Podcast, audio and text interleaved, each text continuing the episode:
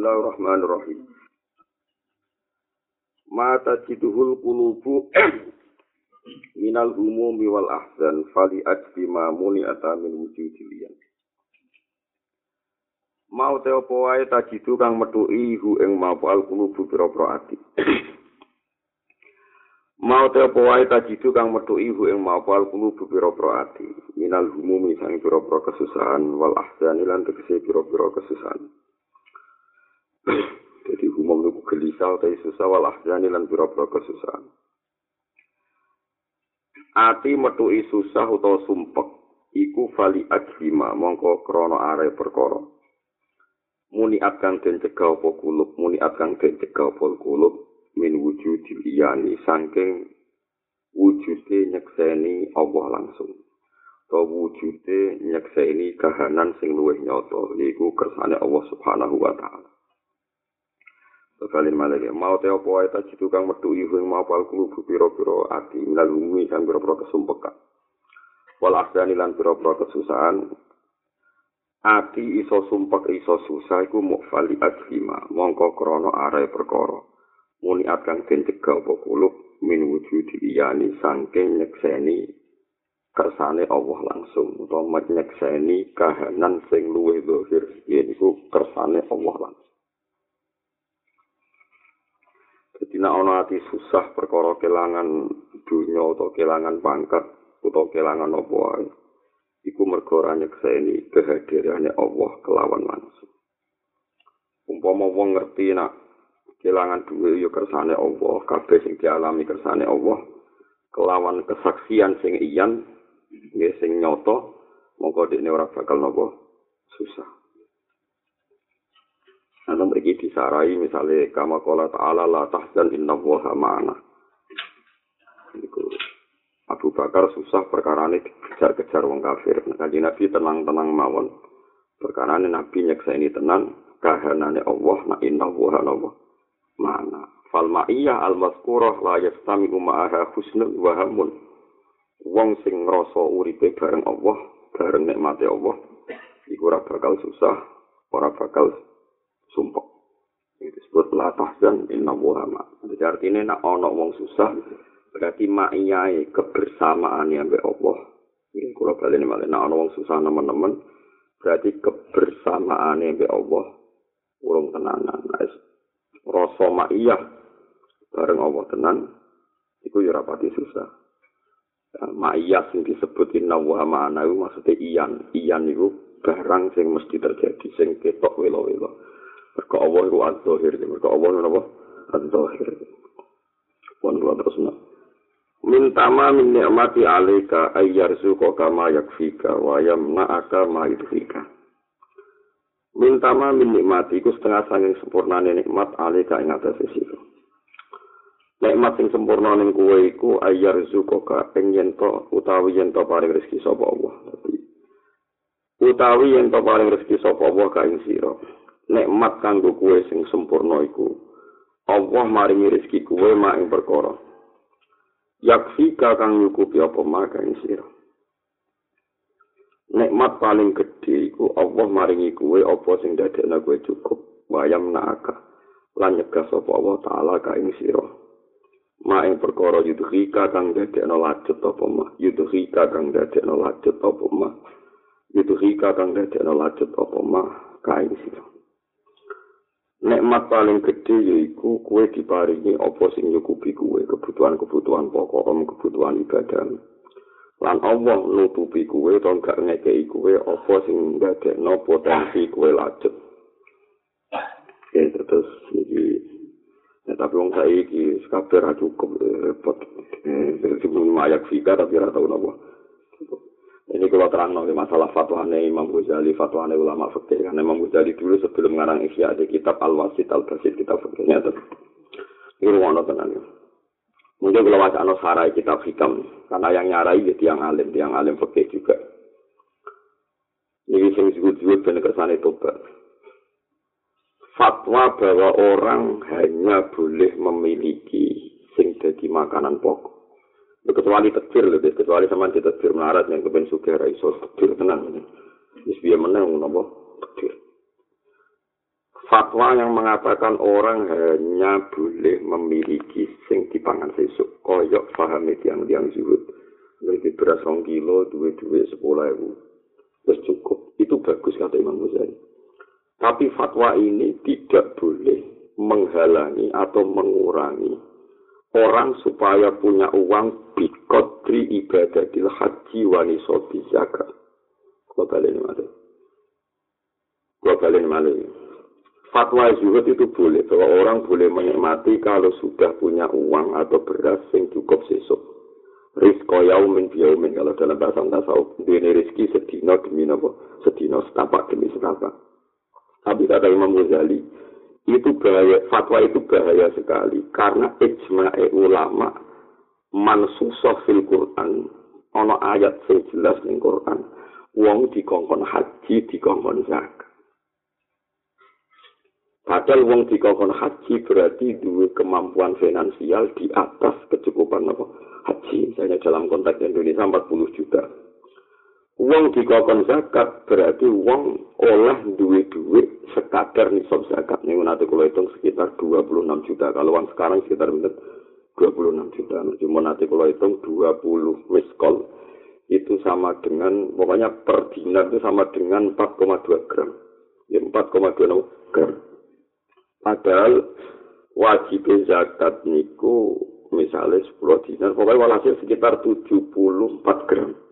Ya rata-rata dari Sopor Dewi termasuk Mbah Mun Piyambak niku ngitung kira-kira nisabnya emas itu sekitar 74 gram.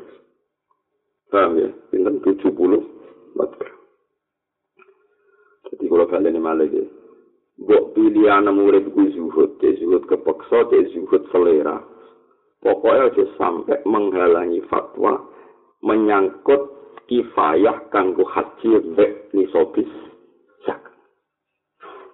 Nah, kue nganti muni ngono sampai uang terus gak di duit jatah haji. Mergo wong Islam kabeh mau cukup ambek nganggep prisko yaumin biyaumin. Sementing di duit sing dipangan apa? Seso, kue ku hadama arkanal Islam. Itu dianggap meruntuhkan rukun Islam piye-piye sing dadi syiar Islam haji ben apa zakat. Mana kata yang sebut tambah melarat anak-anak yang wakal, juga aja aja. Akhirnya Islam tidak bangkrut bareng, tidak nutup kakak, tidak nutup wajib apa? Zakat. Soal hasil bahaya, dari Imam Mujari itu bahaya. Tidak ada fatwa seburuk itu dari Imam Mujari. Berkesuhu itu selerane wong sing kebentel. Wajib haji ku mansus fil Quran. Nah, tentu wajib haji itu nunggu uang duit duit dalam konteks Indonesia misalnya saya benar sekitar 42 ya. Haji kemarin benar sekitar 40 juta lah. Selawi ada daftar Selawi daftar terus dan ada daftar selawi terus kue randu pelunasan terus main delok sertifikat omah terus kan. ya repot. Ini penting ya, mereka orang zuhud itu berlebihan, dan fatwa ngawur tenan, suka di ilmu belas. Kulo lapor. Lho kulo nate melarat, tapi zaman kulo melarat itu udah fatwa begitu. Kulo nunggu jeeling zaman awal merantau teng Yogyakarta di melarat wonten Gus Alim ngaji kulo mahali. Dia ingin niru zuhud saya di kulo larang. Jenengan harus mondok Mekah karena sampai anak wong mampu. Gak boleh begitu, akan meruntuhkan Islam. Terus nih tapi itu tadi ukurannya aja mobil Fortuner Pak Alfa nih orang bari ukurannya itu biaya haji dan isop sak Niku mun kula hitung, niku kula fatwakan betul ini mumpung suro-suro. Kula mun kula hitung tenan. Wong sing iso maca takrib banyak. Kula kan kenal kata lalu di pondok-pondok. Wong sing iso maca takrib wis ora usah alim untuk bajuri untuk yana tuh Wong sing iso maca takrib. Terus uripe itu mau di duit risko yaumin biyaumin. Barang mulang madrasah untuk besar orang atau sewu atau kadang-kadang orang mana kipan tidak bisa ketahui. Iku orang arah sengembang Islam ning daerah. Kebedina geger mbek bojone, bedina mendelok beras ya gak Tapi nadone sedikit ngotot ngotot maksa di duit nisab sani sab ya kira-kira dia nanti kerja ya kinder ini minta jadi sama cota akrab duit duit atau aset sekitar enam likur yuto ini pun berjuang harus pede. Uang di enam likur yuto itu harus ikan lima derasa ya serangan tuh paham ya? Paham ya Mula roh bojo rada loro anak loro ya rapati priang. Mergo ngrasa di dhuwit 6 likur. Juta paling preso ning puskesmas ndak piro. sono wong buah undangan ono speaker ora pati meriang to tapi nak wong kok duwe yauman biomen terus akeh wae wong duwe gawe. Ono wong kawin disalahno. Wae ora duwe ono wong kawin bareng. Kok mesti napa? Nimbang wong ya? Kurang ponakan sunat kok ono sunat bareng iki dadi wong ape kok nikmat iki diprotes kabeh mergo nek ono keluargane kiai ini kawin yang mikir sumbangan, ono kholi wedi, ono tanggane sunat. Wedi, akhirnya wedi wong liya duwe nikmat. Gara-gara kesumpukane nikmate yauman biyaumin. Mulai cekel di fatwa kulon. Jadi wong di sampai nentang barang sing mansus fil Quran. Jadi wajib haji ya ini sob zakat. Ini fatwa kulon. Wajib haji di nopo di zakat. Ini sampai nonton dewi kira-kira nak di sob zakat itu ya enam likur yuta. Saya bayang wong tau mondok, apal Quran utawi cara iso maca takrib. Niku nanti duit atau aset. Ya aku tuh duit, pokoknya aset enam likur yuta. Ya cara neng desa di sapi loro, habis aset nama. Enam likur yuta. Gue pinter. Wis wis maksudnya tetep mau merap lah, mau mau rapati. Rapati media, ya rapati pinter. Ya pokoknya waras lah. Cara rapat tuh gak menang apa ya. niku runtuh na Islam tenan fatwa zuhud berlebihan runtuh na Islam perkara ini jadi kau apa piye jawa Imam Ghazali piye piye wajib zakat itu mansus fil Quran wajib haji sebagai rukun ya mansus fil Quran Nah soal akhirnya kira tetap rakaji perkara ini duit patang puluh juta itu untuk kebutuhan keluarga orang masalah tapi kan pede bertahun-tahun percaya diri nopo bertahun-tahun Ini kalau coba sarai, itu zaman buatan, salah paham. Jadi padahal sarai hikam, artinya sarai hikam ini dia. Nopo ya. Kitab tasawuf, tapi senyarain dia tiang alim, tiang alim, sing ya alim tenang. Jadi ini kalau mau coba mau sesuai kalau pilihan lagi. Kalau mau taala wabtagi fima ataka wahud darul akhirata walatan sa nasibaka minat dunia. Jadi kue itu kan boleh bagian akhirat, mana jelali bagian dunia. Elatan sanasi baka fil akhirah an tatawassala ilaihi bima ataka Allah minat dunya. Kowe aja geman nyepelek ana dunya piye-piye dunya iku dadi alat kowe untuk mendapatkan apa akhirat. Ya to misale kan Nabi dawuh al hajjul mabrur la salahu jazaa'un illal jannah. Terus kowe protes kan Nabi haji sing ditampa Allah ora ana piwales kecuali swarga. Terus kowe protes kan Nabi. Nabi boten kepikir jenenge kaji iku mangan ae. Tangin. Nah, kan terus repot, kabeh hadis-hadis ini buat protes perkara ini. Perkara ini, yang duit mau yauman, di yaumin. Nah, suwun pun anjana dan kulo. Wong-wong sing fatwa zuhud berlebihan, itu pengalaman pribadi. Orang-orang Quran, orang-orang hadis, ya, paham ya. Jadi kulo suwun. Lu senajan kok boleh duit kamu lo tetap akhirnya rasa cekel itu urusan rezeki sing gak akrab di kue ngono tapi tetap kue berburu sak nis oke zak utawa sak wajibane nopo haji pun nang ngandung kono dawe Imam Ghazali dawe ulama-ulama aja sampai dalam Islam ngono fatwa wong kon rizqa yaumin biyaumin nganti menghancurkan khitab syarak wajib haji be wajib napa zakat wis ki sarane sak ngono iku. Ya ki sarane ge mun kula hitung wae ya ya mulane wis kok apa kowe kedengan sithik-sithik dan sinyal dinaikkan supaya duwe aset senilai 6 itu Ojo matanan mbok hitung ora dihitung dunya nggih dadi cara sarak. Wong di omah mbek tanah omah iku ora ndadekno wajib haji senajan to nilaine tinggi karena itu kebutuhan apa? Pokok. Jadi ya itu kebutuhan pokok. Termasuk bojo kebutuhan pokok. Ora iso ke misalnya di bojo terus wah tak ganti sing ngirit jadi saya nabung. Ora ono ngono. Bare di terus terus kepikiran wah ini secara strategi bojoku itu misalnya daerah tertentu konsumtif lah misalnya aku di bojo daerah pekalongan pengalaman tak ganti bocah gunung kidul kita lu kiri.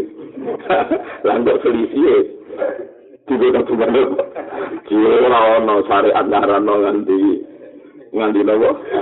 Nganti itu dengan ijel nopo bojo orang berlebihan orang ono Tapi nak belum rapi, saya di perhitungan ngono, misalnya rapi wong daerah iki, roh duwe, tapi nak daerah desa, Gak duwe ya oleh nah gede perhitungan sing sing joko-joko oleh di perhitungan no. Nah gunung itu misalnya sak biayanya rong atau sewu, nama pekalongan kota atau Jeporo, rong juta misalnya, ya oleh kan di gitu. Lah mbok selisih sangka kemungkinan belanjane bojo tinggal tabungan apa haji. Nah, ketemu kancam kok kelar kaji. Karena tepat milih? Istri. Pilih istri paket nopo hemat jadi terus iso. Bisa nopo? Yang bojo barang itu nah sekliwat ya itu wes sekliwat itu wes tompo aja sing wes sekliwat-sekliwat niku pun pun apa mana salah ajaran bojo kadung seneng nopo duit niku pun mun pun pun bar uripe cara kula tiyang tiyang ngoten uripe pun bar wa amma masalihu dunya fi dzalika fa zahirun. Kula waca sarai mon sampeyan iki rumah mawon ya. Ben sampeyan ngerti nak fatwa kula niku tenang. Wa amma masalihu dunya fi dzalika fa zahirun la yahtaju ila tambih alaihi.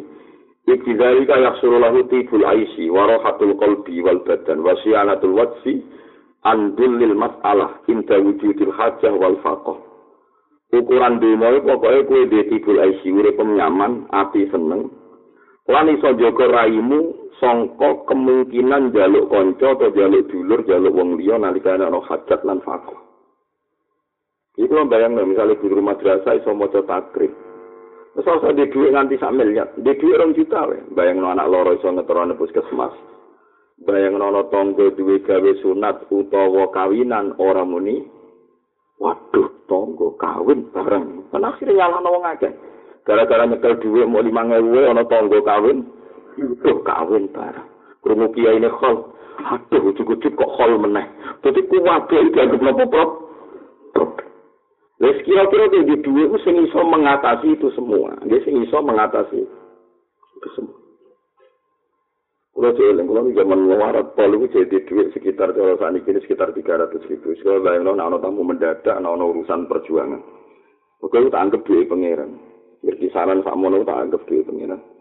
Nah, kulo saat ini ya misalnya sak kulo saat ini misalnya minimal di orang juta. Iku sono wong kawin rapat di, ono ponaan sunat betul nopo, beti, ono kole guru gak nopo, beti. Tapi nak misalnya casa iki, alumni pondok di duit mau sepuluh ribu harian bojo bronjo. kuwi wedi khol, wedi tangga kawin, wedi ponakan apa? Sunnah. Paham ya, niku bahaya kan. Marat-marat dhewe terus wedi sistem sosial dadi. Sesuai mau bulan besar, wah kawin kawin, wah repot. Kon bulan surau, ini kurang nong apa? Kurang nong apa? Mana dukun cewek anggap pintar, anggar kawin kok mesti besar ya, temen ini besar sami. Besar, tak pikir pintar. Wah kok sepakat nonton, ben wong siap-siap lah besar pun nabung, paham ya?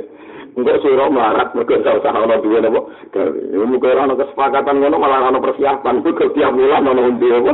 Gawe. Lah pikir konsensus e dukun iki ana bener Antara kula sanggep ae musim jebol, musim apa? Jebol. Paham dadi per ini fatwa sing nyarai hikam. Dadi ben ngomong sing suwe itu gak berlebihan lah fatwa. Jadi kue kudu di duit sing kira-kira itu menjaga tibul aisi warohatul kolbi wal badan wasiyanatul wajsi andulil masalah inta wujudil hajat wal fakoh Jika mana cara saiki kebutuhan apa men gak Jadi kalau suwon ini fatwa rasa tersinggung, semarat-marat rasa tersinggung, bis biasa aja tekir. Tapi saiki dirubah mindsetnya, saku melarat lah, kepengen. Orang usah kesampaian, pokoknya kepengen duit-duit minimal senilai kewajiban apa haji. Mergo jari Imam Ghazali nak nganti ana fatwa mu rezeki yauman biyaumin iku meruntuhkan syariat sing majibno kowe haji lan apa zakat. Terus soal akhirnya kok gak tok gak mau pemuda ngandel kuno. Misalnya wonten tiang santri melarat, ngerumat wedus misalnya, atau ngerumat pitik, atau ngerumat pedet, kan dia tetap naik, aset tetap naik. sapi di rumah dia tambah gede, pemenang pitik, aman selingkuh, era barbar, malah cepet anaknya aja, tapi lalu rumah lah terus. Lah iku nak nganti kue di aset, ndak jane kue percaya diri mergo iso sianatul wajsi andulil masalah. Ukuran paling pokok nopo sianatul wajsi andulil nopo masalah. Gini ku iso jaga harga diri songko inane jaluk. Ya. Yo kan gagal misalnya ono kiai njaluk sumbangan wong suka mergo mikir Islam ta mikir pondok ta mikir maslahat. Di sumbangan terus mangan kan gak keren guys sumbangan kok ora apa. Kumangan wis gak keren blas ini mboten niku. Difahami kowe ora usah gedeng marat, tapi ora usah fatwa berlebihan tentang pentingnya zuhud. Itu udah Imam Ghazali kan itu. Wah, Quran niku Bintama min nikmati alaika ayyar zukoka mayak fika. Nikmat paling gede ku Allah ngereskeni kue sing nyukupi kue. Tentu nyukupi itu kan berlebihan kan kalau mau ukur alpat barang kan berlebihan. Ya mayak fika saya Imam Ghazali ukuran ini kebutuhan syariat. Gini ku haji dan apa? Zakat. Dalam ini mayak fika kebutuhan syariat. Dia nilai haji dan nilai apa? Zakat. Ngiling-ngiling. Murah haji ya. Zakat kalau hitung. Murah haji bu zakat. murah murah zakat ya zakat mau sekitar enam likur pinten terus kedua dawe ulama-ulama ketika Allah dawe waktu zakat itu rana mas tatotum nah dawe haji kan manis tato ilai sabila anak mampu. Tapi nak Allah dawe zakat rana waktu zakat terus manis tato ilai sabila rana zakat gini Allah zakat rana koyit rana catatan sing mampu rana Ini kalau nanti jadi susah, coba. Wakimu sholah, wa atus. Wong lakoni salat lan maringi zakat. Kan gak ono manis tato ilahi napa sepi nah haji cek iso bantah ke? Gus usul masalah haji Allah jelas dawa manis tato ilahi sabila dan zakat ke usul gitu wa tu zakat. Ono manis tato ilahi napa sabila sing mampu ita zakat. Ora ini kadang ngomong ono sing bantah Lumarat lah, zakat zakat fitrah. Wah, ya repot, wah, merusak aku mau. zakat, zakat, zakat, zakat. Mohon gue lengi lengi soalnya kalau suwon nih ngaji muharram. Pokoknya sing ra duwe duwe kalau suwon duwe niat, jadi niat ngumpul aset sing kira-kira dados mampune bayar nopo meskipun misalnya sebuah tabung rong juta jebol nih ono wong duwe gawe buat jabung bahkan juta jebol nih anak loro orang masalah tapi kan pas jebol jebol itu jadi guru madrasah wis ora turu perkara ini sing jebol itu ije ono paham ya misalnya rapat madrasah iki piye pelajaran tidak iki piye? Jujur ngamuk beras ra duwe duwe ra duwe wis endi sing wis ora mesti ngono jawab nek ora iso mikir mesti jawab di sini apa? Ono piye ditakoki tenan-tenan yo jawab nek kok di sini gak kreatif lah usul-usul itu gak kreatif Yeling-yeling itu terus pokoknya ukurannya Imam Jawa sing aran hikam niku yahsuru laka tibul aisi urip dadi kepenak warohatul kolbi ati iku dadi tenang wal badan ya awak ora seger nggih wasianatul wajhi andulil mas ala ini wis penting ini wasianatul wajhi andulil masalah pun mau nanya ngandel pulau terus pokoke dilatih terus Yo wis pokoke ngoten niku. Ora sambo simpul nopo LSM berarti anti kemiskinan ora sing anti ku sapa masih sing ngomong ngono asline ya anti cuma iso keluar. Mana aneh wae. Wae kula suwun tenan iki Dewi nganti kula figura Dewi Imam Ghazali niku nganti kula figura niku Dewi beliau itu kan pokoknya zuhud apapun itu ojo nabrak kemungkinan angka sing dadi wajib haji ambek nisobe nopo zakat. Pun lengi Dewi Imam Ghazali Kau kancing Nabi dari kecelok melarat, nate melarat ngantos gak dahar itu diganjel waktu. iku mau salah satu kejadian gak harian. Iku ning perang Khandaq. Ning tinggon jenenge wong perang ning perantauan yo tau ngalami melarat. Ora kok nabi tiap hari ganjel nopo? Waduh kabeh ahli tarikh sepakat kejadian iku teng perang nopo? Khandaq tapi nak lariane nabi yo gak kau nabi ngurmat Abu Hurairah ngurmat Bilal teng Sufah teng Budi Sufah. Nanti ini posisi Nabi di rumah, mungkin Nabi ke tanah Khaybar, tanah Fadak. Mulai lengi-lengi kok itu yang kalau wajah malah wajah ukuran itu tibul aisi, warohatul kolbi wal badan, wasyanatul wajhi andulil mas. Liyakin lama tafrohu bihi, yakin lama tahzanu alihi. Liyakin lah supaya sidik apa ma perkara tafrohu kang seneng siro bihi klan ma. Liyakin lah supaya sidik apa ma perkara tafrohu kang seneng siro bihi klan ma.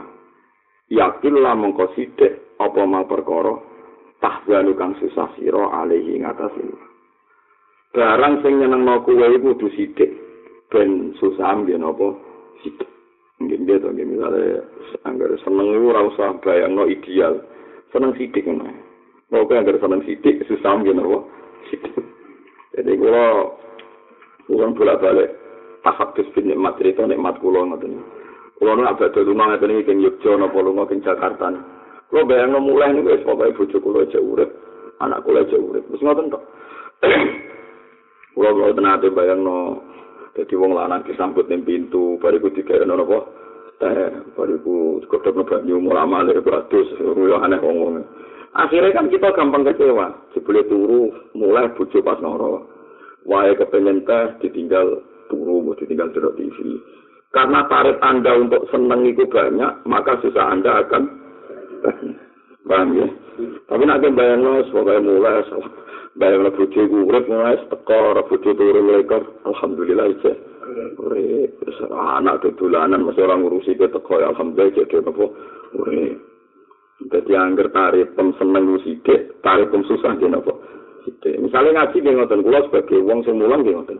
Alhamdulillah zaman akhir kono sing ngaji. Ora sambayangno wong melek kabeh misale. Paham ya? Terus bayarno lomo kabeh.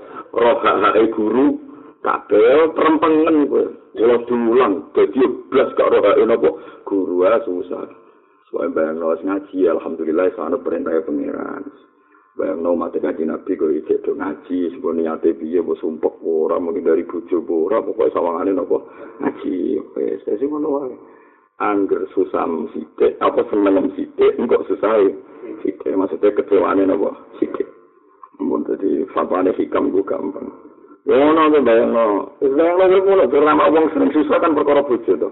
Wis wae bayang no bojo iku ure nggih nak salat wis madhep kula nak salam ngalor sik wis ngono ora usah bayangno. Bojone ki ayo ora tau tahajud ora salat ora tau wiridan wis ora usah ngono-ngono nang salat nak syukur-syukur yo nak ora ya wis wis pokoke. Jadi liyakin lah mata frohubi mesti yakin lah mata jadi apa ale angger seneng mesti mesti tarife lho tarife seneng sithik mbok susah aja napa sithik ada wong seneng kopi, ya sebayang lah isu-isu iso ngopi. Kadang berlebihan. Ngopi pinggir gedang goreng terus rokokan. Waduh. Senggawe no bojo, waduh malah ngel menang no tarik senggawe no bojo bareng buat telur dan pakisan tak malah ber. Iso sang. Kan betul sombong. Kalau kalau nanti saat ini juga bertanya turun ya kopi sini. Bukan karena hormat bojo buatan, tak pikir tapi senengnya kok gantung no wong liya. Bayang no bojo gawe no. kan keruwet tentu apa seneng kok perjalanannya pan penting yes bangga gawe gawe gawe Wira sampai ngambil gedang kurang, ngambil nyamilan, semuanya sesuatu ngotot nih. Kalau gak anak kula, sebagai sebenarnya sujud yang pengiran, sama sampai nggak jadi kiai gede, jadi wong top, ya gampang kecewa. Top, mereka kan kecewa. Terus kula nanti sana juga.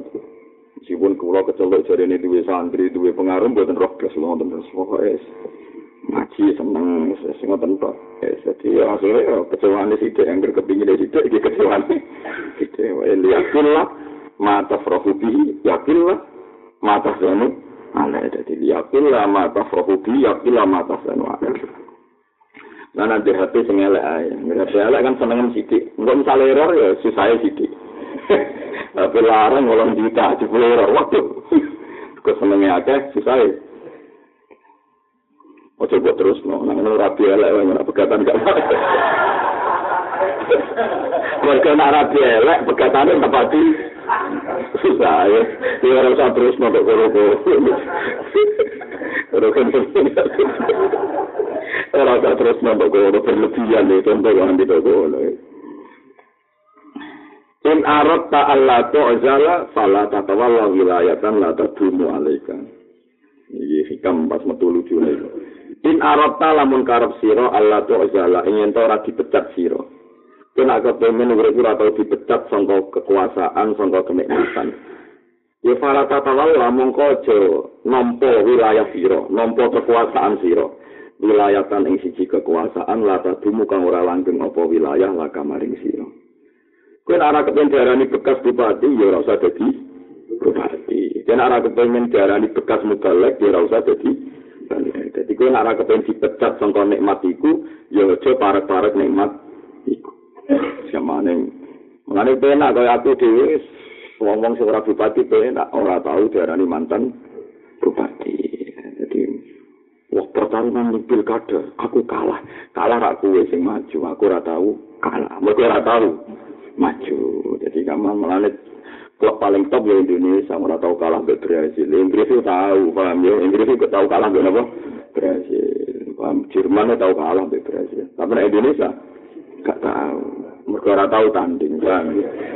Ya iya, kena kepir tahu kalah ya ora melok tanding dadi jare hikam lu ya ya rada rada omongan kowe nak kepengin ora tau kepecat sangka siji kekuasaan utawa sangka nikmat ya ora usah melok-melok nikmat iku. Lho wong kan sering kecewa. Kok marat-marat lah ora kudu wong sugih terus ayo mati. Wong marat ya sering. Mendingin wis esuk aku pengen ngopi. Misalnya ke langganan warung yang pojok aku wis esuk ngopi. Ning warung iku sing ngedoli ayu. Wong marat-marat lah ya disulira Akhirnya kan gampang kecewa, jebule esok tutup. Karena akhirnya kecewa. Waduh, kok tutup. Wes, raiso mikir ini gini, raiso ngopi. Kan? Kan ruwet. Kan jadi ruwet. Bagaimana nak, nek berlebihan. Bayang sing ngedoli ku wayu langganane. Jebule sing ngedoli bapak, eh waduh sumpah. Masa itu ngarep-ngarep gimana, wes marah. Selerane macam-macam, orang ngopi tok. Sing jaga kudu wae wis ruwet. Urip ngene wis ruwet. Kena kepen ra kecewa be satu nikmat ya coba parek-parek nikmat. Paham ya jadi kaya kowe barang kaya rohin barang kok ana berita. Saiki saate cah rohin inovane kadol. Ora ono ora tau di inovasi dadi ketika wong suka wis jatuh perkara dunyane kadol. Paham ya wong larat-larat ora tau jatuh perkara dunyane kadol dewe yo nasihati yo rada yo rada kacau ya tapi ada ana hubungane kok tasawuf iki asa iki sajur-sajuran kok kena kepengen ora kepecat sangka siji wilayah kekuasaan ya ora usah dua wilayah ya sing ngono-ngono paham ya ya sing ngono ya penak tapi iki sing ada nanti sanut kula mawon wis ora aja geman kowe iku melo-melo barang sing kowe ra siap kepecat wis ora usah melo ya mau nara kepengin kalah be Brasil ora usah bertanding ben apa? Brasil paham dadi paham gitu in rohobat kal bidayatu sahadat kan nihayatu. In ka'aka ilaiha zohirun naha ka'anha bagi ini mulai tasawuf malim. Nak wau nopo ora jelas. Nasihat waru nasihat jelas itu maksudnya ini nasihat itu parah tenan In roh gobat kalamun dadi nyenengno ka ing sira. In roh gobat lamun nyenengno ka ing sira. Apa al bidayat, apa kawitan-kawitane ilmu hakikat atau kawitan-kawitane dunya. Atau kawitan-kawitane ilmu. Nak kuwe dimotivasi satu kekuatan bidayat. Bidayat itu wis kawitan-kawitane ilmu, kawitan usul, kawitan suke, pokoknya bidayat. Yang disebut al bidayah lahian nihayah. Uangmu mesti termotivasi oleh bidaya-bidaya itu. Zahadat mongko dadi ngendon-ngendoni. Mana nih zahadat memiliki ini ngendon-ngendoni kayak ini siro. Zahadat mongko orang nyeneng no. Mana nih zahadat nang gedeng no kayak ini siro. Apa anihaya tuh. Apa pira-pira ilmu sing wis katok, ilmu sing wis kelima, ilmu sing wis dhuwur. Uangmu nak termotivasi be bidaya. Suwe-suwe dikendon-kendoni ambek ilmu sing bersifat nopo? Nopo? Iya iya jadi contoh paling gampang ya contoh gampang sih mbak alami lah satu ilmu hakikat.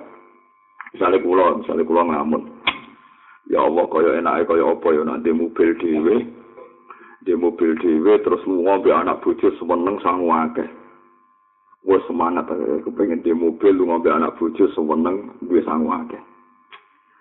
Iku bidayat, bidayat itu pesonanya begitu. Sesuai dua ilmu nihayat. Kok kesimpulannya kepengen seneng. Padahal bujuku ning pasar, oh, sangu rong atau ya seneng. Anakku cilik dolanan pasir, ya seneng. Soalnya kalau di anak Hasan kelas telu SD, jalur aneh mau layangan, ya seneng. Ah, seneng kok no layangan is kasil kok Innova bareng tambah repot. Kira-kira ngono dadi bidaya iku duwe pesona. Padha iki dadi gede ngono kan, misale ana wong santri lah. Ora mubalek teko ditolak al-badru apa. Ale nek mbok badru le wis apa ora jelas kok. Ya. Menteri mau ya disebut tolak al-badru apa. Ale misalnya nyatil mata ujian ke kanjeng Nabi saya di tiga apa. Mubalek.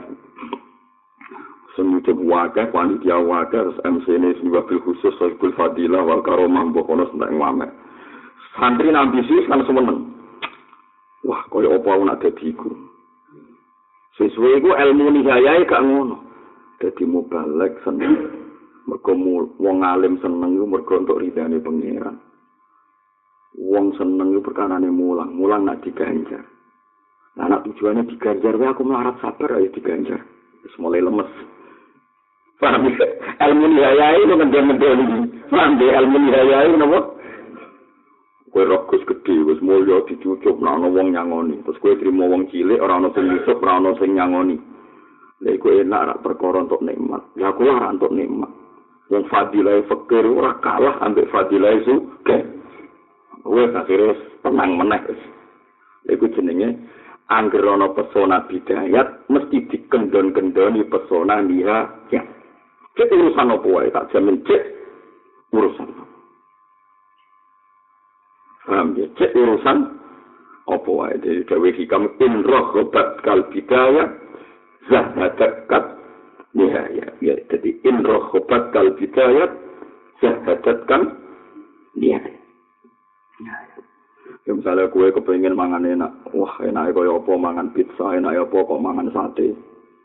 Sekarang kepengen tenanan susu buat simpul no. Sate sentak no duit berdiubeni ya podo. Rasanya podo buat kerupuk lah Semulai lemes ya. Kok podo. Momennya nak buat simpul lo elek nasin. Sate udah ditarik. Pakanan lain nak udah ditarik. Nah kok podo aja. Iki lah ngentek no duit, iku ngentek secara ekonomi gak bagus. Sakire kendul, serapati semangat apa. Nyate. Ya, ngono, pokoknya ngono. Buci ngono kan. ayu ya rasane loro ya ngono ae itu dadi soalnya walhasil urusan apa ae wong mesti termotivasi mbek bidayat tapi kok akhirnya dikendon-kendoni iya ya kowe roh wong dadi presiden sawangane enak dikawal ning dindi tapi bareng roh asap yo disalahno presiden. Kegagalan ekonomi disalahno presiden. Jebule susah ya kae wis akhirnya. Soalnya in roh hukat kal bidayat sahadat kan Iya, Nanti, nah ini fatwa tentang ini, kaya mau, nah, gue rasa pengen dipecat, ya rasa parek-parek kekuasaan, ben roh rasanya dipet. In roh obat kal bidayat, zahadal, zahadat kan nihai. In roh obat kala menyeneng no kain siro pal bidayat, tuh piro-piro kawitane ilmu, atau kawitane dunia, atau kawitane apa wae. Sifatnya pemula-pemula itu, zahadat mongkon ngendon-ngendoni utawa ora nyenengno kaing sira apa nihaya tu pira-pira puncake perkara dadi niku urusan apa wae Inka aka ilaihi hadza zirun nahaka an habadin. Inka alamun aja-aja ka ing sira. Inka alamun aja-aja ka ing sira. Ilaiha maring umur-umur urusan apa wae. Ya urusan apa wae. Inda akalamun aja-aja ka isira ilaih maring umur-umur dunia urusan dunia ada urusan ibadah kuai apa zahirun apa mau zahire perkara? Nah kamu kau nyegah ka isira anha saking alumur. Apa batinan apa batine perkara? Iki wow barang iki ning dunia mesti ana zahir mesti ana barang apa? Ini mau contohnya gampang, kulo bolak balik ngalami, kulo beres kecelok wong alim lah bolak balik ngalami, kulo di menungso, kulo di menungso sering ngalami misalnya, kaya apa ya seneng enak iso-iso misalnya ngopi ning daerah iki atau mlaku-mlaku mara tuban. Atau daerah kula niku kadang kepengin mlaku-mlaku teng tuban. Wis kepengin mlaku-mlaku teng tuban ngilangi sumpah ngoten kan tak pikir. Dan kok aku nek sing tuban ya kepengin mulai. Kepengin mulai ning omahku iki sing ana anakku ana bojoku. Ya anak bodoh kok sing tuban kepengin mulai akhirnya kan dia kepengin mulai. Saiki wis ning omah ora usah. Gue ora ora rasane dadi wong alim. Urimu kan urimu ora tau gue evaluasi terus pokoknya lu bawa mulai, bawa mulai. Wah, jadi kena kepengen aku di Alphard ini. Di Alphard, di mobil mewah, enak ya apa. Wah, enak ono AC ini, ono TV. Wah, wah enak. Tapi kadang-kadang dia mikir gini. Jadi ngomong di mobil mewah, kok medun. Nak medun, ya kok terus lagi kembali. Ya nak foto-foto akhirnya kepengen medun. Ya, kamu salah ya. Jadi itu pokoknya malah hasil. Paham ya? Wis pokoke ngono ora sampe terang ngono iki urip kuwi anggere ono dijaga. Udah dihentikan. Berarti Maksudnya batin itu kenikmatan kan gak bergantung fisik kan. Kenikmatan itu urusan nomor roha. Terus sampai cilo-cilo ini dari hikam aku nerang aku mau protes. Bang, aku mau protes. Jadi Gus kok ngene bilang aku mau ngertek no hikam. Aku tak bantu ngertek no malah geger. Paham ya, jadi ini semua telik kutunya. Jadi ya sepotus. Kalau nggak berapa lungo, sering belum. Kalau nggak jarang lungo, kecuali mucal temberiki kalian kadang-kadang mucal. Ya, wah kalau lungo ini, lenggo lungo namun mucal-mucal. Jarang banget kalau lungo. Ya perkara ini nggak tahu nih, Ben lunga ning barang kritis misalnya dolanan. Wes wah wasik bayang Barang wasik bayang kan ora sing kono kepengin mulai. Nah, nak ujug-ujugnya kepengen ning kene lha opo ora barang sing kene cukup kan ono. Iya, Bos. Ya, bener kan. Kayak kepengen numpak mobil mewah. Jebule bareng numpak Alphard wis kesel. Cah kok ora ke omah. Terus jare kepengen numpak mobil mewah kok kepengen nang tok omah. Ana foto-foto kok nang tok omah, ora usah lunga ae kan. Wis tok apa? Wis tok omah. Ya kira-kira ngono gambaran. Ah, ana wong-wong sing wis usul iku salate yo biasa gara-gara uripe wis usul tenan.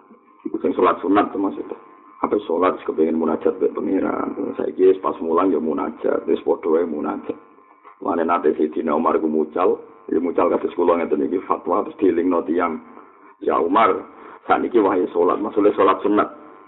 Wahai sholat kebliah sunat. Jadi Sayyidina Umar, apa yang saya ajarkan kamu gak kalah pahalanya ke sholat. Perkara ini dihitung, sholat kebliah ya ibadah perintah pengiran. Wong ngalim mulang ya ibadah perintah pengiran. Ya nikmatku mulang ya ibadah. Enggak nikmati sing seneng sholat ya nopo ibadah. Mulane jare Sayyidina Umar sing tak lakoni saiki ora kalah ambek nopo sholat. Sing masyhur Imam Malik ngendikan utang muwatta. Suatu saat Imam Malik mulang nganti ono azan diterusno. Terus sebagian makmu, sebagian sing ngaji ku muni as-salat ya Imam Ahli Madinah. Niki wae salat ya Imam Ahli Madinah maksudnya wae salat qobliyah. Jawab Imam Malik. Makun nafihi apa yang kita alami sekarang gak kalah afdal apa napa? Salat iki mesti logikane ngoten.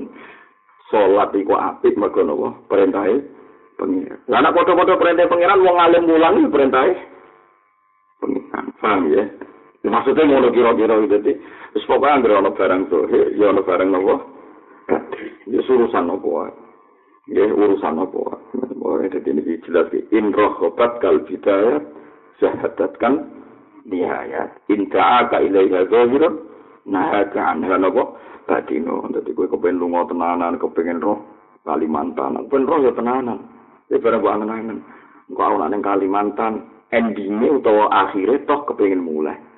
Anak foto berakhir kepengen mulai. Itu harus selalu kok paham ya? Dengan paham ini sampean yo nak kadang-kadang yo turuti gitu lunga iku nikmat roh nikmate Allah sing dunya dindi. Tapi kayak kudu sadar pada akhirnya kepengen pulang kan? Oh ini sing kena Innama ja'alaha makhallan lil akhyari wa ma'danan lil akdari tazhidan laka fiha. Innama ja'ala Iswara kalau tangkem elek itu yang wisata negara bagus tuh Australia, bersih, nggak ada selokan gini-gini, nggak kayak Indonesia menjijikkan orangnya gini-gini. Jadi Indonesia sing cangkem elek ini, ya nak ngono semanggur Australia, wae usah mulai moro Indonesia, nyatane yang mulai, nyatane apa? nyatane dia mulai. Ning Australia rong minggu jari suwi. Ning Indonesia cilik nganti tua meh mati. Ya kok bet betah lha jute kok ngono wae. Ya jute kok ngono wae yang mana kata yang melarat sing nak suka bisa delo perkara ini pas suka senengnya yang ngono wae. Balik wae ini marah jadi kok tetap seneng seneng. Ya berarti ya ikut sing seneng asli inna ma ja'alaha mahallan lil akhyari. Inna ma ja'ala sehingga besopo ta'ala ing dunya. Di dunia sing mbok lakoni saiki iku digawe mahalan ing panggonan panggonan lil akhyari maring rubah-rubahe perkara maring liya-liyane Allah ing rubah-rubahe perkara to liya-liyane Allah. Dunia iku anane mau rubah tok kowe kepengin dadi wong sugih kok yo repot. Kepengin dadi wong larat yo repot. Soalnya wong gak konsisten idene gak konsisten. Kadang kepengen jadi ilmuwan, kadang kepengen jadi mubalek, kadang kepengen jadi wong suka, serupa, rupa, karu karuan. Serupa, jadi kepengen di mantu, kepengen mantu, kepengen di putu, kepengen di putu, kepengen suara, wong rubah rubah terus. Wa makanan lan dadi panggonan lil adari kedhe pira kesumpekan. Jadi dhewe ku anane repot, ben dia anak bareng dia anak men protes jaluk-jaluk wae kesumpet. Kepen dibujo ayu kok kagan permintaan. Barang kira dibujo ya sumpet ora dibujo. Suwet kabeh. Wa madana lan dadi panggonan lil adari maring keruwatane urip. Tapi tujuannya Allah setunggal dan korona gedeng nolak maring sirofia ing dalam dunia. Jadi dunia itu diparingi di hutan, duwe musuh, duwe ngeracocok, pak sumpah kabeh. Di buju wani cerewet, di anak kakak penjaluan repot kabeh. Lah tujuannya Allah gawe repot, ben gue rasa neng dunia, ben kangen Allah ning akhirat. Jebule rasa neng dunia tetep gak gelem. Ning akhirat, angel malaikat ngadepi gue gue angel. Jadi, jadi Allah gawe dunia ruwet itu tazikan laka fiha. Dan kue rapati seneng dunia nangkangen Allah. Jebule, ya nak seneng dunia. Tapi ya siap. Akhirat. Ya sembuh jenengmu apa ya Allah. Alima annaka la taqbalun nasha al mujarrad. Fazawwaqaka min zawajiha ma yashulu alayka wujudu firaqiha. Atau ma yusahilu alayka wujudu firaqiha.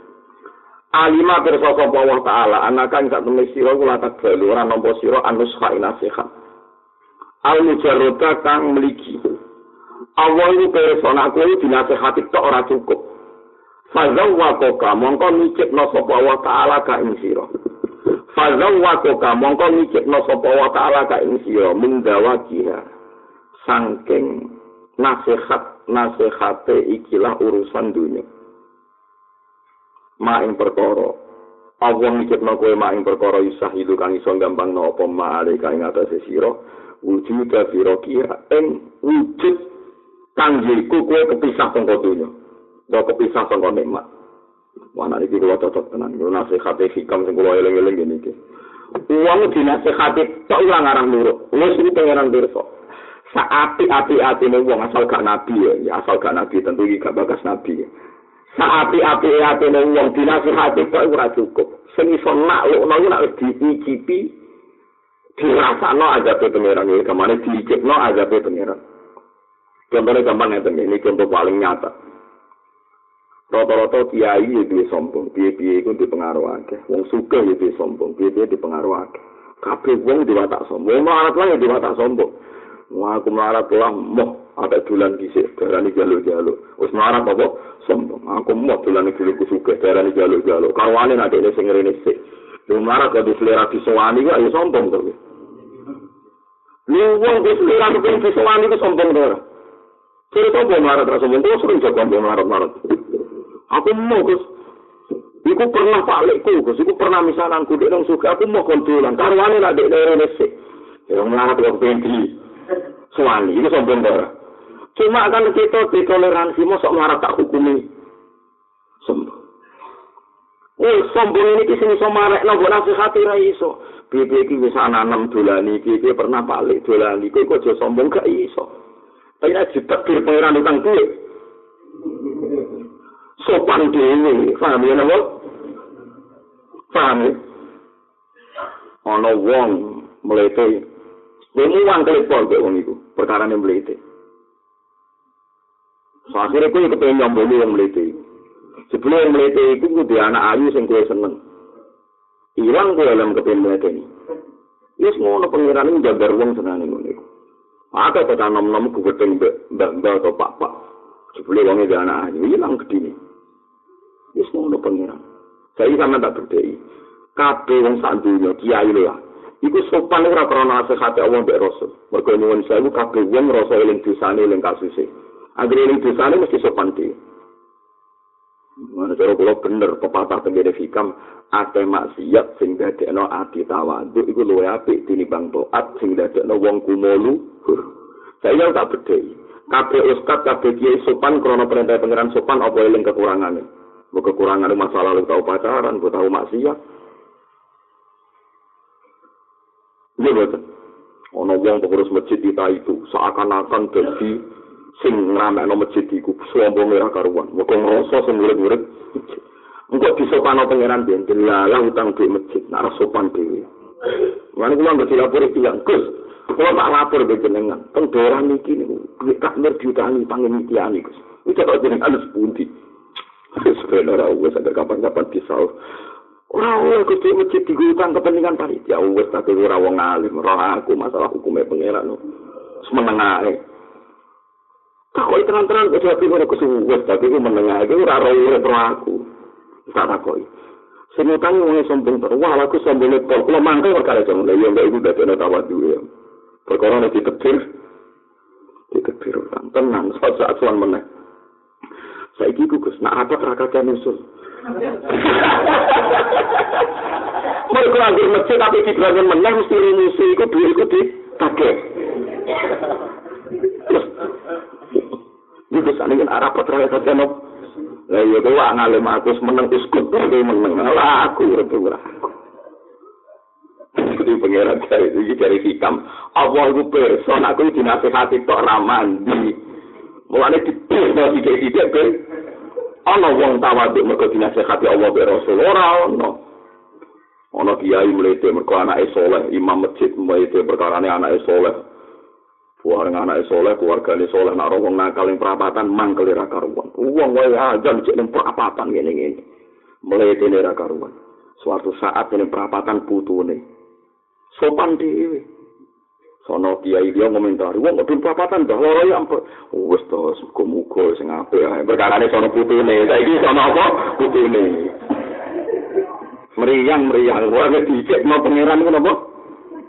Lah keturunan dicek no siap-siap ae dadi sopan mulai saiki ae. Lho kalau tenang, ini kalau bukan sombong. Kenapa saya ngaji tidak seneng ada podium, merasa seneng ono kursi. Kulo niku matur pangeran paling ndak Allah berfatiku kulo kepen sejajar uga umat kanjeng Nabi Muhammad sallallahu alaihi wasallam. Kulo siji Muharram ngaji teng Jeporo. Ini sering aku kulo ngaji teng siji Muharram. Niku rata-rata angger kiai ini sing ngundang sik kulo kandhani purun ya. Mangke boten usah niku podium. Nggih Gus, penting jenengan rawuh. Terus teng meja kula ora usah ana kursi dhuwur. Nggih Gus. Saya mentakut, jenengan kena nopo, ngaji ora tau kursi dhuwur. Iku aja seneng mawon ana kiai sing ning dhuwur kiai iki yo khas nak ulama iku sak dhuwure santri ini iki kula seneng mawon. Tapi kula piambane Gusti sing ngaji kula di umat kanjeng Nabi ya sak kelas lah kono ya sanate tok kanjeng Nabi kula ya kan sak kelas. Eh ngilingi dengan sederajat kula rasa lungguh sak dhuwure mereka. Nah soal kula semulane kepeksa Gusti oke kepeksane mungkin aku sing diulang kan lucu. Maksudnya misalnya rukun pemoco terus kalau saya ngaji kan terus Kalau ngerti, ya kok dibagi orang jadi repot kan, malah jadi repot kan. Paham ya, tetap segi gawe hitam tenan. Uang ora iso dinasehati. Tok, sing iso dadekno wong tawaduk iku masa lalune dhewe-dhewe. Mulane kena ana wong mlete kok ditegir utang dhuwit napa masjid. Ana wong saleh kok ditegir putune nakal iku kowe aja gedhe. Iku Allah dandani wong iku ben sopan. Paham ya wong Allah dadi wong iku ben apa sopan ngene ana masjid duwe sak miliar kok diutang 10 juta ya oleh iki 10 juta wae dadi ana ketua takmir sopan santun tapi nek pakai kabeh ya cukup rakus kakek ya napa tapi nek ada utang kok mesti mlete masjid harus gini jangan sampai kalah dengan desa lain Mus wong mati era karuan. Pesannya harus gini. Nak pendapatnya dibuang tak tak terima. Tapi nek diutang sopan seragam dan apa u usul semeneng ae. Ono rumah sapa wae sing ngoten nggih kenging. Nah, ini alhamdulillah nek Ono kiai kok melete, mau angkel perapatan main gitar, wis aku melete ne ra barbar. Marine opo? Dirasihati ra kena. Sampai itu mau nasihati, bangun itu mesti kadang-kadang tentang perapatan suatu saat di husnul khotimah. Saat ini mawon terus main gitar dan perapatan, gak mandi. Mandi nih nah suatu saat putihnya sing nang kono. Ini rasa nasihat wis sopan. Wah, ya. Hmm, nanti kalau ada susah, semenengah air, kalau ada semenengah kalau ada seru bicara bukan di gigi, Wes macam-macam berbukan dengan ini. Lah kalau sebenarnya dia anak di putu ya, sekarang sama ini aku ya, aku ya seneng ini ada juga apa. Tapi daripada dilengok pangeran sempat ada apa yang itu, semenengah itu. Sebenarnya gitu jadi ilam alima ya alima anaka la taqbalun nafsa al mujarrad. Allah itu persona aku ora bakal cukup mau dinasehati tok. Sing mandi apa piye dirasakno anane kejadian sing dadekno sopan santun di Mane nek ana wong saleh kok seneng rondo tenanan nganti ra iso turu, iku mbarno ya aja arani em, iku proses disopanno pangeran. Paham ya proses di sopanno pangeran. Kok dene kesuwan dijatuh ngalor itu. Wong wedok iku haba ilmu setan. Wong wedok iku pelantarane setan. Coba nang wedok setan istirahat. Mergo sono setan rupane wong wedok. Wong jadi ngomong ngono Gak sopan-sopan. Suatu saat ditegur seneng wong ra iso mungkiri sopan diri. Sesuai tidak boleh rubah. Itu yang itu, itu mata. Wahai mata iya aku meratus. Mata ini kok rubah.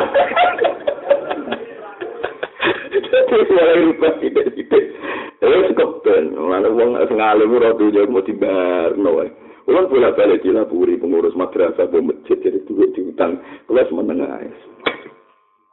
Sementara utangnya orang kabel, kabel kan terus macet rotunya gitu. Sesuai tak panitia ini. Nah, kok ketum perkara ini apa?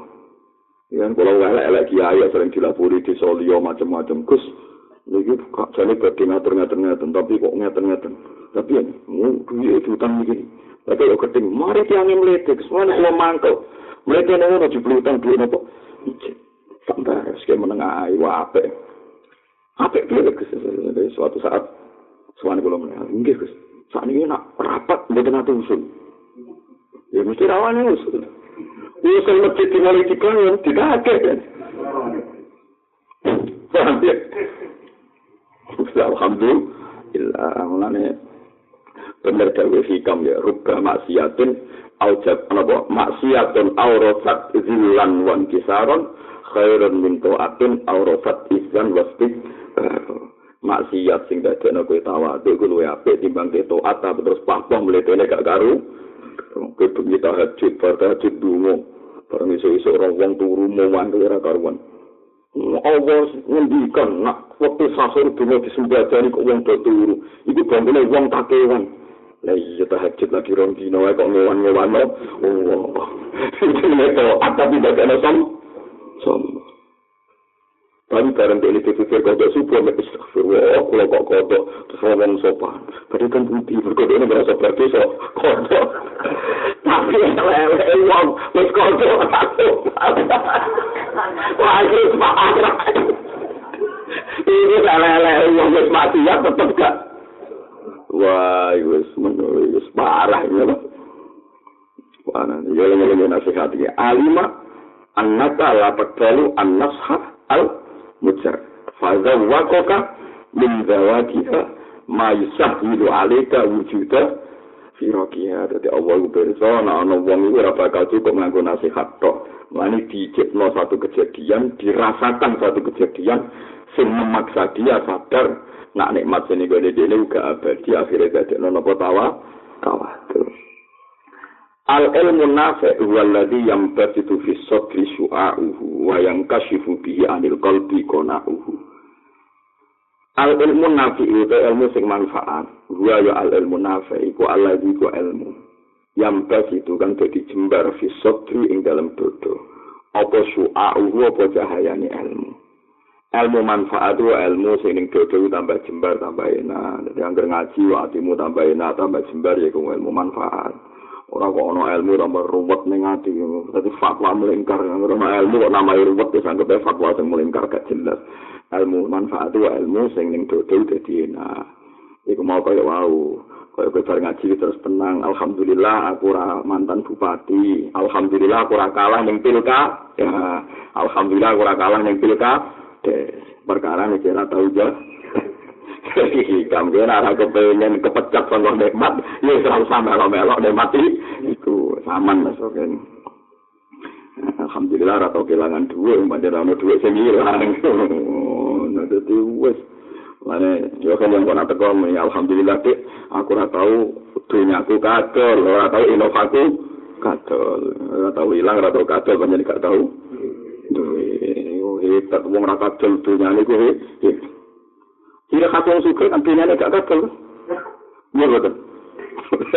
Tidak kata yang suka. Kok marah lo suka, orang tahu apa?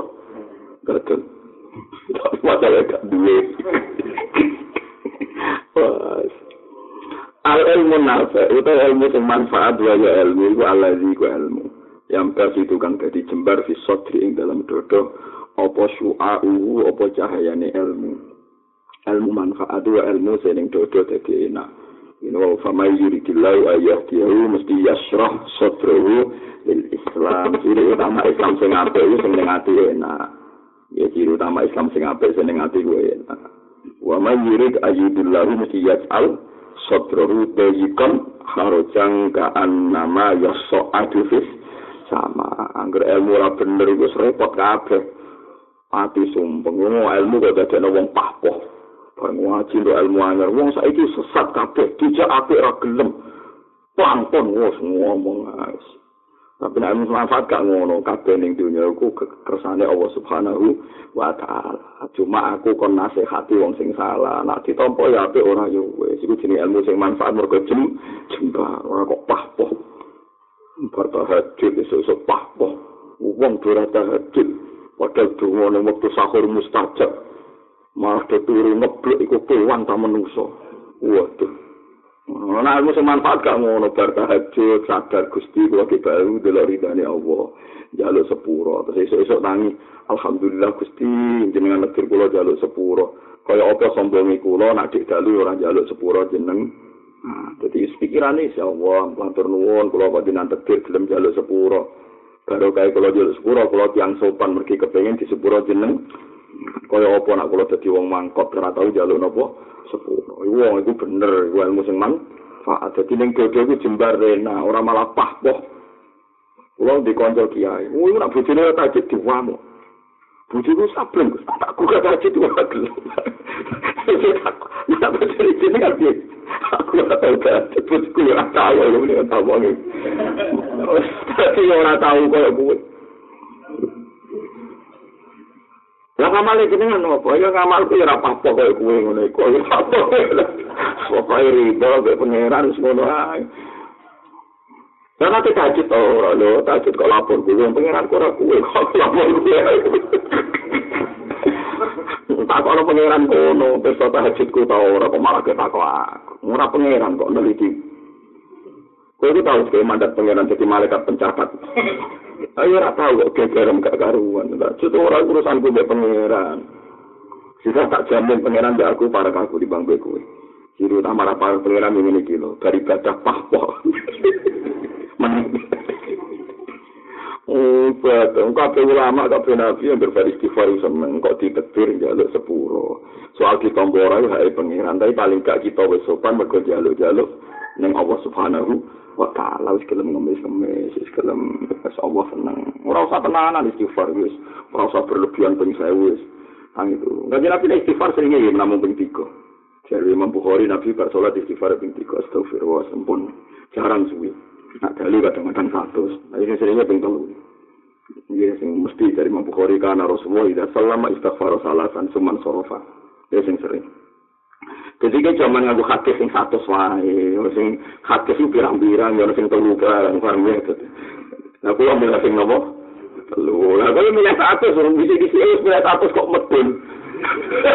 Lah oleh. Kadung. Ora kan, ora oleh. Jadi kuwi kabeh ora oleh, paham ya. Kabeh. Ilmu ini miro. Gitu, ora oleh, ora oleh, ora oleh didono. Lha nak kula oleh muda kan pangkat telu. Muda napa? Jatuh. Jadi kuwi ora usah kok. Tak mungkin no, berarti turun ora oleh, ora oleh. Kecuali kayak mungkin istighfaran dosa ya turun, apa-apa. Nah, selagi terane dosa cek naik, istighfar itu tuh. Jadi wong yang milani awak itu, milani nopo awak itu. Wong alim ngono ana jaminan wa innal alima la yastaghfiru lahu man fis samawati wa man fil ardi hatta hitan fil bahr. Wong alim dijalukno sepuro malaikat langit, malaikat bumi nganti iwak-iwak sak segoro. Asal dene ngalim tetep mulang. Mane tugasé wong alim ku mulang, aja kok iri. Ya, wong alim ora tau istighfar, do sing istighfar wong alim ku sak langit sak bumi. Kok kowe malah melok-melok. Paham usah protes, ya. sementing wong alime tetep sinau. Dadi kok kula nu bagian sinau, saya mau kula tak ulangno. Kula lah sering istighfar, tapi umpama umpama lali wis dijalukno sepuro langit bumi hatal khitan fil bah Paham ya, jadi gue rasa iri, seneng kok iri, madak-madak, no. Ora podo kok dipadak-padak. Seneng kok madak-madak, no. Barang sing ora nopo, podo. Gue nih kadang ngomong, gue sumpah lah di penggemar-penggemar sing berlebihan. Tapi kok, gue suri kali dia nopo, waduh sumpah. Suri kali yang ngulangi, terlihat ini, gue itu aduh, mata kok. Wong alim iki wiridane wong mulang, ya mergo khase ulama iku tenjen tugase Allah ulama kon mulang. Illal ladzina tabu wa aslahu wa bayanu. Jadi tugas ulama bayanu memberi penjelasan. Iku anggar memberi penjelasan iku faulah ika ya tubuh wahu alaihim. Jadi ulama itu so gede ini nyimpen ilmu, gajaran gede ini iku mu mulang. Misalnya ulama gak mulang ke gerakan istighfar, Terus wong ora hukume ida, hukume tolak, hukume pangeran. Ora hukume istighfar tok. Tolak yo apa ora roh, ida pakanan apa. Ora rusak. Wong ida dibahas Quran, tolak dibahas Quran. Mereka kok ini ngaji tuh, suruh-suruh dia ngamuk ngotot. Apa nak ngitung agama itu detail, itu sini so ulama.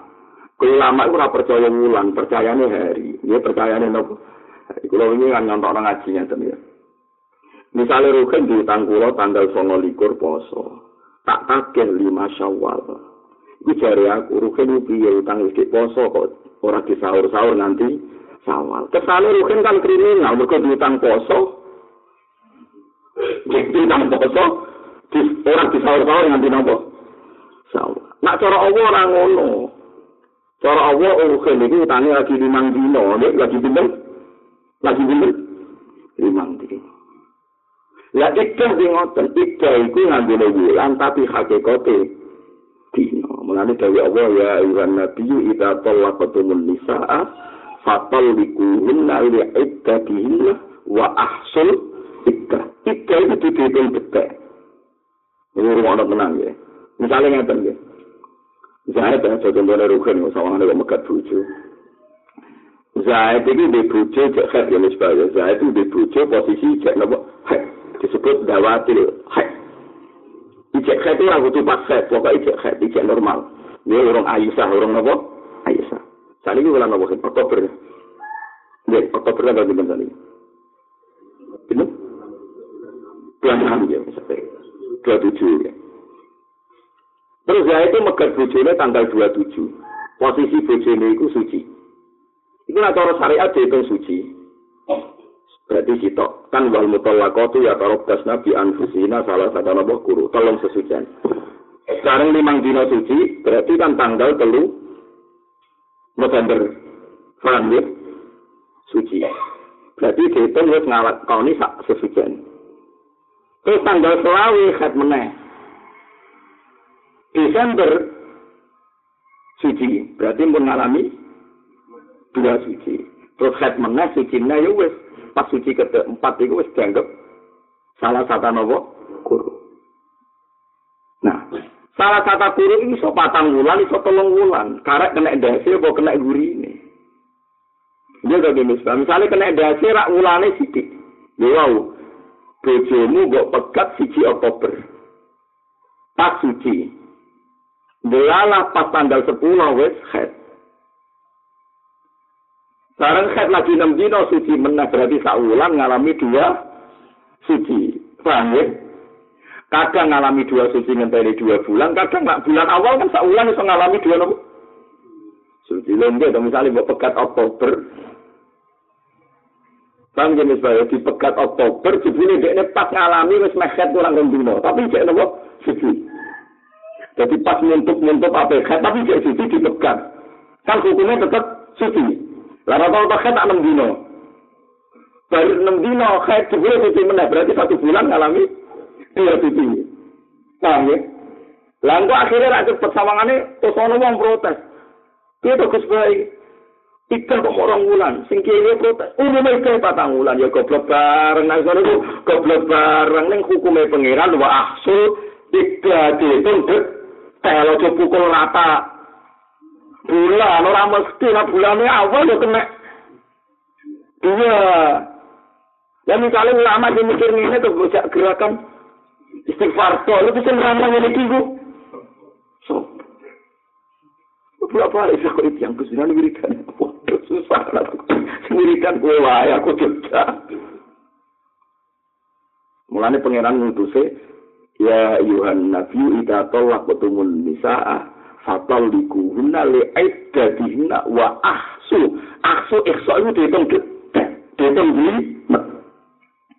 Mulane aku mau ngomong, ora nak rugen diistilahno. Rugen piye to gablek utang poso kok disaur. Sawal to dia blek tenan iku, diutang ke poso kok nganti sawal gak nyaur. Lha iku pendengar kan terprovokasi cek gablek ke utang nganti saulan gak. Padahal cara rugen. Ya cala lagi limang dino. Ambekan itu turun. Sekarang utangnya tanggal sama likur. Boso ditake. Matang sawah. Paham ya? La Allah iku melane ngendikane yas'aluhu man fis samawati wal ardi kullu yaumin huwa fisa. Ora itu kula syahrin tapi kula yaum. Dadi kula warai ge ning gone hitung-hitungan detail hakikate sing dihitung yaum. Nggih dihitung apa? Oh, jadi utur romo, jadi hukum ida itu wa ahsul. Aku tak juara sering ngomong ngaji, kiai-kiai yang kone kan terang Mas saat ada kan pernah kitab tasawuf juara sebagai kalau kan sering diundang kajian tafsir juara kalau fikih yang jelimet jelimet kenelur Allah. Aku di kepentingan. Ojo geman kue barang dibahas Allah kue rampe atas jenis sombong. Mau Allah bakas kok kue gak bakas sombong. Pipi itu dibahas Allah? Hukum ini dibahas. Kue butuh gelem bakas iso iso cocok ra cocok Ojo amin bakas enggak senengi. Ala bi zikrillah tatmainnul qulub terus semua bakas eling. Ya eling Allah eling sak hukume bel bel Allah kok ayah eling. Hukume iku apa-apaanan. Jadi paham jadi kalau suwon nak kowe lha ini jenenge ilmu tenang ya istighfar yo gelem eling pangeran yo gelem tapi yo eling hukume pangeran. Mulane dewe pangeran itu detail. Jadi fatal dikuhunna li iddadina. Iddah itu berhitung detail. Carane piye wa ahsul Lah nak wong wis nglakoni hukume pangeran tenan iku layak untuk kitab wattaqwa rabbakum. Iku ketok nak wong eling hukume Allah mesti wong takwa. Mergo sak usih iku terus ayat napa wattaqwa rabbakum. Masa iku wong seneng eling Allah kok gak hukume napa. Oh, jadi eling-eling ya. Nak misalnya Oktober awal tanggal loro di misalnya, misalnya tanggal loro, wis muntuk-muntuk bagi nopo. Tapi cek tuhir, tapi cek. Barang ngono galah itu misalnya mau tolong dino atau patang dino tolong dino. Akhirnya kan mulai tanggal itu wis suci meneh. Berarti satu bulan ngalami dua dua suci. Ayo cepet kira-kira Oktober November wis iso. Kabineh nak payu deh. Kan wis tetep. Lah iya artinya ida itu seorang wulan iso. Patang wulan tarik kena endas apa kena. Untuk, paham Jadi mulanya disebut wa ahsul aida. Mulanya kulo ning dindu, mulanya kulo ning ilmu kulo ning barokah alhamdulillah perkara ini cocok ra cocok wis pokoke nek ilmune pangeran tak terang. Kulo nate diundang komunitas dokter ning Bojonegoro. Ya kulo dugi. Kajian tafsir. Ini tak ulang ya hukum ahkamul Quran, jadi hukum tolak, hukum idah. Itu ikhlas mawon. Itu bakasannya pangeran. Orang itu tidak punya nyali, nyongkone itu gak menarik. Justru malah seneng. Wah ini ilmu baru Gus bagi saya, saya seneng. Semoga kayak kelas, Serana hubungannya kayak tema nih, tema ora senggawe panitia. Kalau urusan sentek oleh nulis tema, aku mau ngalim ya ada hukumnya pengiran tema barang. Saya urusan, gak disangoni Allah. Tapi harus pengeran, baru kayak ikhlas itu tambah kesimpati. Akhirnya ngomong spesialis ke seneng wah iya Gus bagus. Malah cerita ini. Siklus tiga itu bagus. Memang secara medis itu orang itu harus tiga, harus jeda. Karena rahim itu begini-begini malah ini terus mana aku meneh. Itu bagus Gus ilmu itu waktu. Cara kayak ikhlas. Waktu Kalau dia biasa gak duwe nyali nerang itu duwe. Pikirannya kan sesuai tema sing teng spanduk nih bang. Aku serah urusan ya Allah.